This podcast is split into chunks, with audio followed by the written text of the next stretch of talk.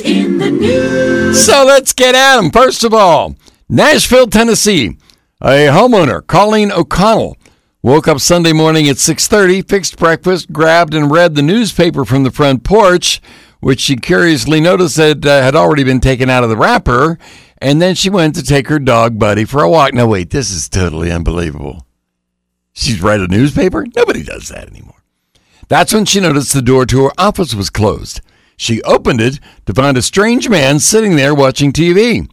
Well, she screamed and ran to the neighbor's house, and there they watched the man leave her house. Police located the suspect later on, who was discovered to have also stolen some cash and debit cards. Well, at least he didn't fill in the crossword puzzle. But for our bonehead of the day today, a cemetery worker in South Brunswick, New Jersey, became trapped in a grave on Tuesday afternoon. the incident happened at the Holy Cross Cemetery. A funeral service had just wrapped up when the 47 year old worker fell through a wooden board about six feet down into an open grave. He separated his shoulder, leaving him injured and unable to move.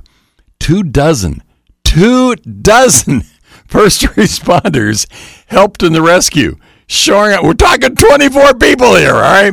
Shoring up the hole so that they could get the worker out. Or, as the official report said, rescue technicians deployed trench panels and ground pads to stabilize the area in and around the pit. We then had to use a rope system to get the man out of the grave and turn him over to EMS, where he was taken to the hospital for treatment. Yeah, they could have just dropped down a stepladder.